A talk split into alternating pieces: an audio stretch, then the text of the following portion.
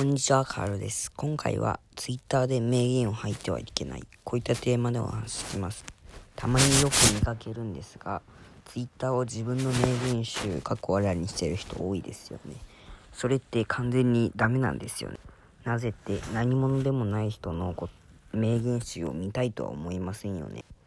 例えば何の実績もなく、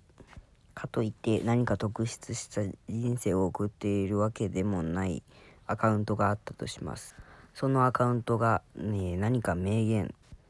例えばドラえもんが言ってたち毎日の小さな積み重ねが歴史を作るという名言を吐いたとしても誰も見ませんよね。それはドラえもんという名前があったからこそあの名言になったわけで何も何も実績がない何もなんか何もないアカウントがそんなことを言ったって別に何も響かないですよねですがそういうアカウントが多いのは事実ですもしかしたらこれを聞いてる人はドキッとしたかもしれませんが自分のことを客観的に見てみましょうもし、えー、自分が例えばうーん30代のおっさんだと仮定しましょう。これを読んでる人が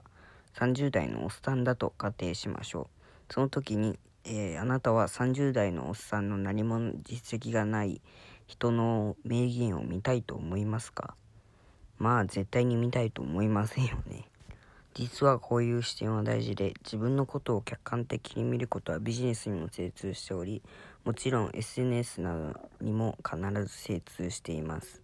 自分のことを客観的に見てフォローしやすいフォローしたいアカウントになるかどうなるかどうかが、えー、フォロワーを増やす方法つまり本質だと思います。では次に自分の名言ではなく何を発信すればいいのかというテーマで見ていきます。まず結論から言ってしまうと有益なことですね。当たり前なんですがビジネスとして Twitter を伸ばすなら必ず有益なことを流しましょう。インフルエンサーですらやってるのに底辺雑魚が、えー、やらない理由はないですよね。例えば自分がブログのことについてやっていたり発信していたり勉強したりしているならブログのことに関してのアウトプットインプットしたことつまり勉強したことを、えー、アウトプットとして Twitter に発信してみるといいでしょう。もう勉強したものの質によりますが、インフルエンサーなどのツイート、ツイートや YouTube や、えー、強あのプロその分野で稼げる人の、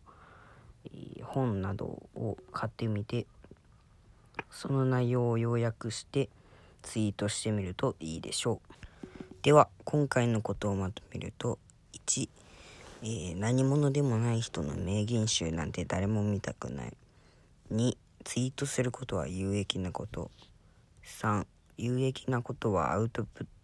ト、アウトプット、インプットしたことで OK。かっこアウトプット。